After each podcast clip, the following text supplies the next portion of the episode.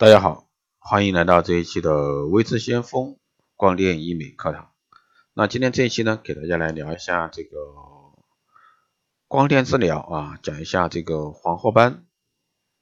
啊，黄褐斑呢是一种这个面部获得性色素增加性皮肤病，多发生于这个频繁暴露于紫外线下啊，皮肤这个较深的啊女性面部，皮疹呢常可以对称分布，发展缓慢。可以持续多年，其发病机制呢尚未完全阐明，治疗困难，容易复发。那黄褐斑的病因以及诱因是什么呢？下面详细给大家来说一下。首先是遗传啊易感性，这个是黄褐斑发病的主要因素之一。所有人种均可以患黄褐斑，但发病率存在于人种差异。这个深肤色人种呢发病率较高，有家族史的一个患者呢容易出现治疗抵抗，还有这个。千言不愈。第二种呢是日光中紫外线的照射，被认为呢是引起黄褐斑发生以及加重的主要因素，但不是黄褐斑发病的唯一因素。第三呢是妊娠口服避孕药以及这个激素代替治疗、替代治疗啊是最常见的黄褐斑诱发因素。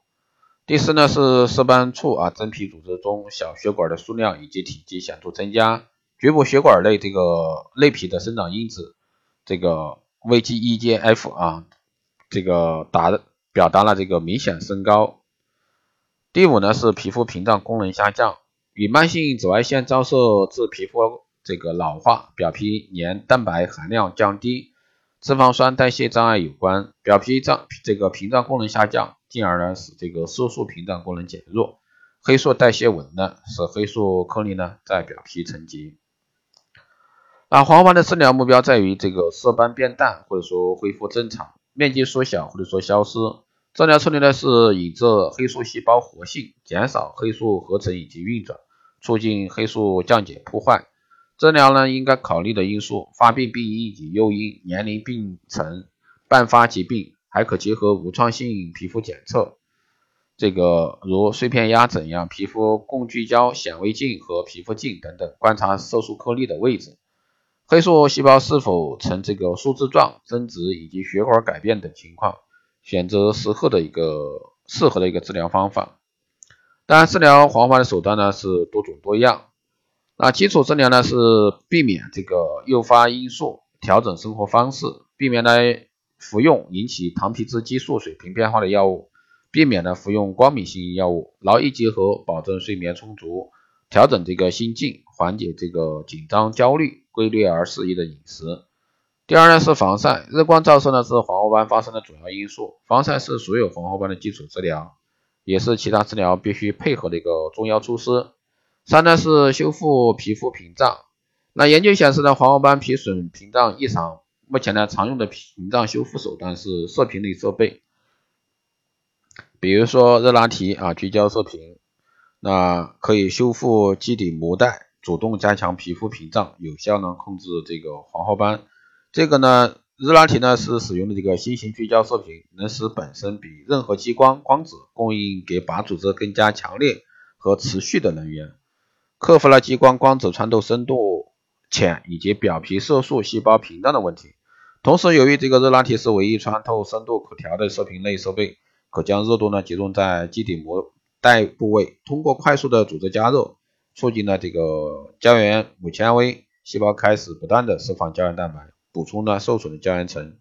促进了基底母带这个修复与重建，被称为修复以及加强基底母带功能的一个最佳手段。第四呢是治疗相关的疾病，积极治疗呢可能诱发或者说加重黄褐斑的相关慢性病，如肝脏疾病以及某些妇科疾病。那光电治疗，比如说幺零六四这个纳米和调抠啊，这个深铝式激光。该激光呢，主要是针对黑色素利用光热作用进行治疗，在纳米级的一个时间里呢，将沉积于皮肤的色素物质击碎，使其分解而不损伤皮啊皮。治疗黄褐斑一般需要多次，每次呢间隔两到四周左右。正常治疗正常后呢，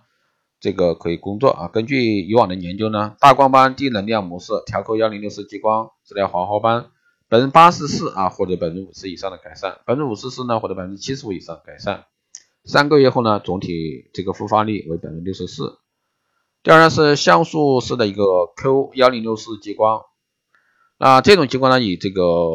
采用像素技术加这个绑铺调扣技术，通过光调作用呢，作用于黑色素颗粒，从而呢尽量避免或者说减少对黑色素细胞的激活，使黑色素细这个细胞功能呢失活或者说隐滞，从而达到改善黄褐斑的一个效果。还有呢就是扣开关红宝石激光，那针对这个。治疗的案例呢，这个有研究显示呢，这个六九四纳米的调口红宝石激光在清除以及改善局部黄褐斑的皮损上呢，优于幺零六四的 NDY 激光，而且呢，两组手术成轴均在六个月内消退，没见永久性收缩成轴或者说瘢痕形成。啊，多数人认为呢，这个调口红宝石激光在治疗时更疼，而幺零六四 NDY 激光呢有延迟性不适。那遗憾的是呢，这个传统点阵红宝石激光由于这个外宽过长、光斑能量分布不均等原因，也常被报道引起这个黄褐斑复发。那其实呢，这个红宝石啊，这个宝石宝石之光这个新一代的扣开关啊，宝石激光呢，对脉宽和作用模式做了一个革命性创新，在黄褐斑的临床应用中呢，显示出独特的一个优势。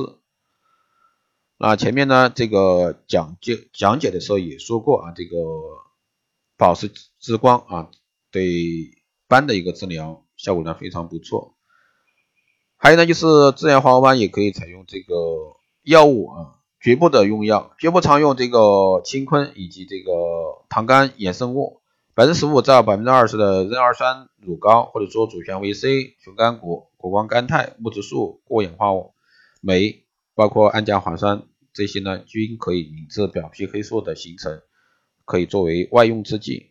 还有呢就是全身用药，应用维生素 C 呢能阻止多巴氧化，引致黑素的合成。维生素 E 呢具有加强的抗脂质的过氧化作用，两者联合应用疗效呢更强。此外呢，果光甘肽与维生素 C 联用，均可口服或者做静脉注射。氨甲环酸呢可以竞争性结合酪氨酸酶的底物啊，这个酪氨酸结合位点，从而呢引致黑色素的合成。好的，以上呢就是这一期节目内容，谢谢大家收听。如果说你有任何问题，欢迎在后台加微信啊留言二八二四七八六七幺三，备注电台听众，可以快速通过报名这个光电医美课程、美容院经营管理、深定制服务以及光电中心的，可以在后台私信维持相锋老师报名参加。好的，以上就是这期节目内容，下期再见。